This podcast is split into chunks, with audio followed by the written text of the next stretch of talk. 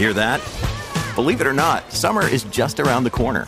Luckily, Armor All, America's most trusted auto appearance brand, has what your car needs to get that perfect summer shine. Plus, now through May 31st, we'll give you $5 for every 20 you spend on Armor All products. That means car wash pods, protectant, tire shine, you name it. Find out how to get your $5 rebate at armorall.com. Armor All, less work, more clean. Terms apply. Well, howdy there, Internet people. It's Bo again. So, today we're going to talk about Dershowitz and his uh, theory on a case. I saw it last night. Now, if you don't know, Dershowitz is known for his wonderful legal takes. I am not a lawyer, but I have watched a lot of Matlock, and I have some questions about his uh, his proposed defense. It is his belief that the the real strength that lies in the, in a good defense there would be to suggest that well this cop had done this before multiple times in fact and nobody ceased to be and therefore that's kind of evidence that it wasn't the knee that did it, but rather Floyd's preconditions.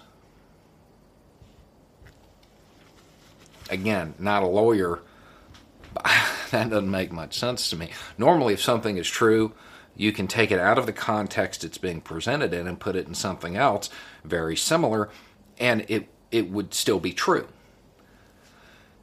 So I'm wondering what would happen if somebody walked around throwing rocks at people.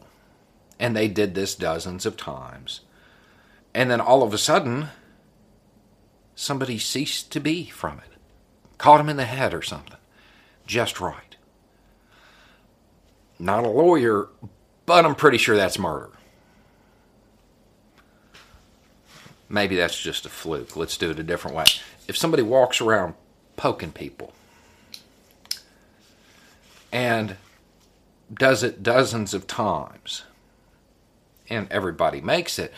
But on the 28th time, well, that person, they have a clotting issue. And they, they, they cease to be. I'm pretty sure that's still, still murder. This doesn't make a whole lot of sense to me. And what's funny is that one of y'all actually sent me a lengthy message predicting this exact defense. And I apologize, I was obviously wrong, but I was like, there's no way they would do that. Nobody's that bad at their job. Um, I was wrong. Problem is, I couldn't go back and find all of the wonderful research that had been included in that message because I couldn't remember what platform it came in on. But what I do remember was reference to something called a skull egg theory. And what this basically boils down to, and from what I remember, it's only often used in personal injury, but basically, it, victims are a used car lot. There's no warranty, they come as is, as you found them. And if you get a lemon, well, that's just on you. I don't think this is a strong defense, but again, I'm not a lawyer. He goes on to suggest in a different part of this interview that it's some grave constitutional injustice for there not to be a change of venue. That the trial really should be held somewhere else because people in the area, well, they had an event near them because of this incident something happened out in the streets. And because of that, it needs to be held in a more rural area by, by Dershowitz's thinking here. Okay, I don't know if you can tell, but I live in a pretty rural area. Like, so rural that if I was to go build a 10 foot fence, I don't need a permit. If I was to build a pond, I don't need a permit. I, I'm I'm an hour from a Starbucks. Don't have city water. The nearest town to me has less than 5,000 people in it. There was a march there up Main Street with more than 100 people in it. Here, in the South, I don't know that you're going to find a place in the United States where there was not some event. In fact, I'm fairly certain that this footage sparked events on other continents. It seems to me like he wants to move it to a rural area because, well, there's more white folk.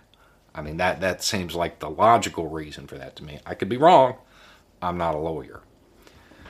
But as not a lawyer, I would also suggest that it may not be in the defense's best interest to teach the jury too much about the concept of due process.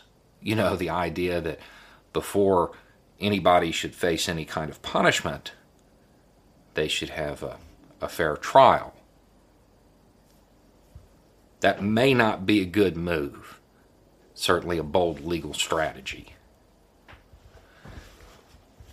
Anyway, it's just a thought.